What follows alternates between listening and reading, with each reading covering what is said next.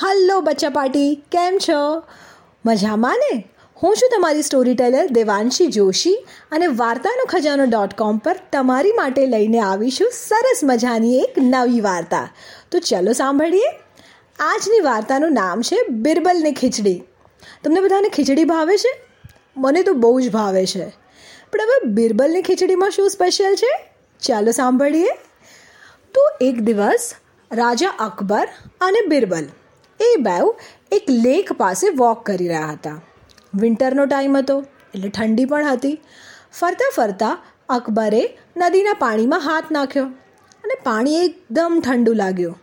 અને બિરબલને કીધું, બિરબલ જોતો આ લેકનું પાણી કેટલું ઠંડુ છે. બિરબલે પણ પાણી ટચ કર્યું ને કીધું, હા, પાણી તો ઘણું ઠંડુ છે. અકબરને એક વિચાર આવ્યો. અકબરે બિરબલને કહ્યું કે, બિરબલ, મારે કોમ્પિટિશન રાખવી છે કે જે પણ માણસ આખી રાત આ પાણીમાં ગળા સુધી ડૂબીને ઊભું રહેશે એને હું ઇનામ આપીશ રિવોર્ડ આપીશ. બિરબલે કીધું કે અરે અકબર, આ રાજા આ કેવી કોમ્પિટિશન છે? આ તો બહુ ડેન્જરસ કહેવાય. કેટલી ઠંડી છે. આવા પાણીમાં કોઈ માણસ ઊભું રહે તો એ બીમાર થઈ જાય અને કશું પણ થઈ શકે. પણ રાજાએ તો ના માન્યું. અકબરે કીધું, ના, મને તો આવી કોમ્પિટિશન કરવી જ છે. હવે રાજાએ ડિસાઇડ કર્યું. એટલે બધાએ માનવું જ પડે. તો એ તો પછી ગયા અને એમના કિંગડમ જે હતું, ત્યાં બધાને ઇન્ફોર્મ કર્યું કે આવી એક કોમ્પિટિશન થઈ રહી છે. જે પણ આખી રાત એ લેકના પાણીમાં ઊભું રહેશે, એને રાજા રિવોર્ડ આપશે.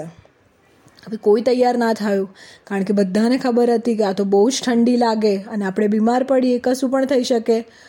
પણ એક છે ને, રઘુ નામનો ગરીબ કઠિયારો હતો. એ રઘુને પાસે બહુ પૈસા નહોતા અને કેટલા બધા દિવસથી એ એણે સરખું ખાવાનું પણ નહોતું ખાધું.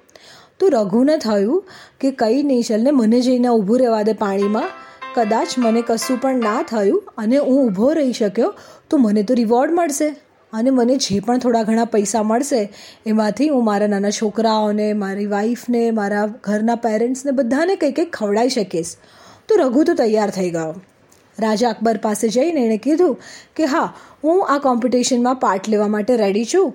હું આખી રાત ગળા સુધી ડૂબેલો રહું એટલો હું પાણીમાં ઊભો રહીશ, લેકના પાણીમાં.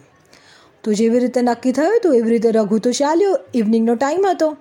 રઘુ પાણીમાં ગયો અને બહુ જ ઠંડુ લાગી રહ્યું હતું. પણ રઘુએ તો ઠંડીની કશી જ પરવા કરી નહીં અને તો જઈને પાણીમાં ઊભો રહ્યો.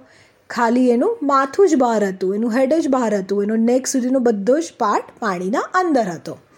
અને રાજાએ ત્યાં ત્રણ ગાર્ડ્સને ઊભા રાખ્યા હતા. એના પર વોચ રાખવા માટે કે આખી રાત પાણીમાં ઊભો રહેશે કે નહીં? જેમ જેમ રાત જતી ગઈ, એમ એમ ઠંડી તો વધતી ગઈ. રઘુને ઓર ને ઓર ઠંડી લાગે. પણ રઘુ તો ત્યાં ઊભો જ રહ્યો. એવું કરતાં કરતાં કરતાં સવાર પડી અને જેવી સવાર પડી, એવી કોમ્પિટિશન પતી ગઈ. રઘુ તો એકદમ યુ સ્ટીફ થઈને પાણીમાંથી ધીરે ધીરે ધીરે બહાર આવ્યો અને ગાર્ડ્સ એને લઈને અકબરના કોર્ટમાં લઈ ગયા. અને ગાર્ડ્સે કીધું કે હા, આ આખી રાત ઠંડા પાણીમાં ઊભો હતો અને એણે આ ઠંડા પાણીમાં ઊભો રહેવાની કોમ્પિટિશન કમ્પ્લીટ કરી છે. રાજાએ કીધું okay then you are the winner હવે મેં પ્રોમિસ કર્યું હતું એ રીતે હું તને રિવોર્ડ આપીશ. પણ રાજા અકબરના કોર્ટમાં એક કનિંગ કોર્ટિયર હતો. એણે કીધું કે, ના રાજા ઊભા રહો. આપણે ચેક કરીએ. કે એણે સાચું, એકદમ ઓનેસ્ટલી આ કોમ્પિટિશન કમ્પ્લીટ કરી છે. તો રાજા કે ઓકે કરો તમે ચેક તે કોટિયરે પૂછ્યું રઘુને કે રઘુ આખી રાત તે ઊભા રહીને શું કર્યું? રઘુએ કીધું, કશું જ નહીં, હું તો ઊભો રહ્યો હતો અને મને દૂર પેલેસની લાઇટ્સ દેખાતી હતી, એ જોતો હતો તો પેલા કોટિયરે કીધું, જો એણે ચીટિંગ કરી છે, એણે આખી રાત ઊભા ઊભા પેલેસની લાઇટ્સ જોઈ છે અને પેલેસની લાઇટની જે ગરમી મળે, જે હીટ મળે, એના લીધે એનું પ્રોટેક્શન થતું હતું અને એના લીધે એને વોર્મથ મળતી હતી. તો એણે આ કોમ્પિટિશન ઓનેસ્ટલી કરી જ નથી. એટલે આને રિવોર્ડ મળે જ ના. અને રાજા અકબરે પણ કીધું કે હા, તારી વાત બરાબર, તો હું આને રિવોર્ડ નહીં આપું. એણે ઓનેસ્ટલી કોમ્પિટિશન નથી કરી. તમે લોકો શું માનો છો? કે એણે ઓનેસ્ટલી પાર્ટિસિપેટ કર્યું હતું એ પેલેસની જે લાઇટ્સ એને વોર્મથ મળે? ના મળે ને? મને પણ નથી લાગતું કે એવું તો ના જ મળે. અને આટલું બિચારાએ કર્યું, ઠંડા પાણીમાં ઊભો રહ્યો અને રિવોર્ડ મળવો જોઈતો હતો પણ કનિંગ કોટિયરને અકબર તો એને રિવોર્ડ આપવા તૈયાર જ નહોતા. પણ તમારી ને મારી જેમ બિરબલ પણ એવું જ માનતો હતો કે આ તો જસ્ટિસ નથી. એની સાથે ઇનજસ્ટિસ થયો છે અને એને ન્યાય મળવો જ જોઈએ. એટલે બિરબલે તાત્કાલિક તો કંઈ ના કીધું.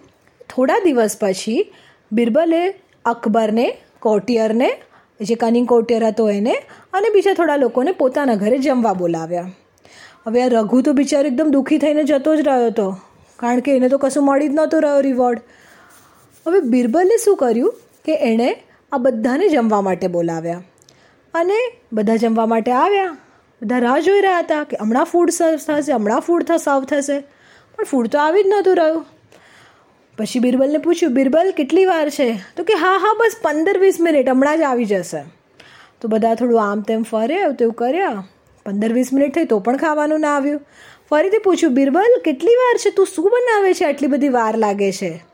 બિરબલ કે અરે અરે, રાજા, હું ખીચડી બનાવું છું અને બસ તૈયાર જ થઈ જશે થોડી વારમાં. હું બોલાવું તમને. આવું કરતાં કરતાં એક કલાક થઈ ગયો. હવે રાજા અકબરને બહુ જ ભૂખ લાગી હતી અને એમનુંથી પેશન્સ રહી નહોતું રહ્યું કે આ આટલી બધી વાર લાગે એવી કેવી ખીચડી બનાવે છે. તો એ તો બિરબલના કિચનમાં ગયા. બિરબલ, મને બતાય, ક્યાં ખીચડી બની રહી છે? અને આટલી બધી વાર કેમ લાગે છે? બિરબલ કે, આવો જहाँ પર ના, ખીચડી બસ મારા પાછળ જે મારો વાડો છે ને, મારું કમ્પાઉન્ડ એમાં બની રહી છે. અને કિંગ અકબર અને એના પેલા કોર્ટિયર્સ બધાએ જઈને જોયું બિરબલ સાથે. તો બિરબલે શું કર્યું હતું? એક માટલાના અંદર માટલાને ઊંચું લટકાવ્યું હતું અને બહુ જ નીચે ફાયર મૂકી હતી. માટલા અને ફાયર વચ્ચે દસ ફૂટનું અંતર હતું ટેન ફીટનું ડિસ્ટન્સ હતું અને ખીચડી કૂક કરી રહ્યો હતો. અકબર કે, બિરબલ, તું આ ખીચડી બનાવીને અમને ખવડાવવાનો છે? બિરબલ કે, હા હા જहाँ બના અકબરે કીધું, બિરબલ તારી ખીચડી આટલી ઉપર છે અને ફાયર આટલી દૂર છે, તો એ ખીચડીને હીટ કેવી રીતે મળે? અને કેવી રીતે એમાંથી ખીચડી કૂક થવાની છે? તો બિરબલે કીધું કે જો લેકમાં ઊભા ઊભા દૂર પેલેસની લાઇટ જોઈને વોર્મથ મળતી હોય, તો પછી આ ખીચડી તો ખાલી દસ ફીટના જ ડિસ્ટન્સ પર છે. તો એને તો પછી મળવી જ જોઈએ ને હીટ અને તો કૂક થવી જ જોઈએ. ઇમિડિયેટલી કિંગ અકબરને સમજાઈ ગયું કે બિરબલ એમને શું કરાવવા માંગે છે. એમણે રઘુ સાથે ઇન્જસ્ટિસ કર્યો હતો. રઘુ લેકમાં ઊભા ઊભા પેલેસની લાઇટથી કોઈ વોર્મથ ના લઈ શકે. કનિંગ કોટિયરે જે કીધું એ બિરબલે માન, અકબરે માની અને મિસ્ટેક કરી હતી. અકબરે તરત બિરબલની વાત માની Birbal thanks for making me realise હવે મને જલ્દીથી ખાવાનું આપ, મને બહુ ભૂખ લાગી છે. બિરબલે કીધું, હા હા જહા પણ ના જમવાનું રેડી જ છે. અને બિરબલે સરસ જમવાનું બનાવીને બધાને અકબરને અને પેલા કનિંગ કોટિયરને અને બધાને પીરસ્યું. કનિંગ કોટિયર તો શું કરે? કશું એનું તું મોઢું જોવા જેવું થઈ ગયું તું? તરત જ કોર્ટમાં જઈને રાજા અકબરે રઘુને બોલાવ્યો અને રઘુને રિવોર્ડ આપીને બહુ જ ખુશ કર્યો કે રઘુ, તે આટલી ઓનેસ્ટી ઓનેસ્ટલી આ કોમ્પિટિશનમાં પાર્ટ લઈને વિક્ટરી હાસિલ કરી છે, તો એનો આ રિવોર્ડ છે. તો આવી હતી બિરબલની ખીચડી જે અદ્ધર કૂક થઈ રહી હતી. હવે ખબર પડી કે શું સ્પેશિયલ હતું બિરબલની ખીચડીમાં? હોપ તમને આજની વાર્તામાં મજા આવી હશે. નવી વાર્તા સાથે ફરીથી મળીશ. ત્યાં સુધી બાય બાય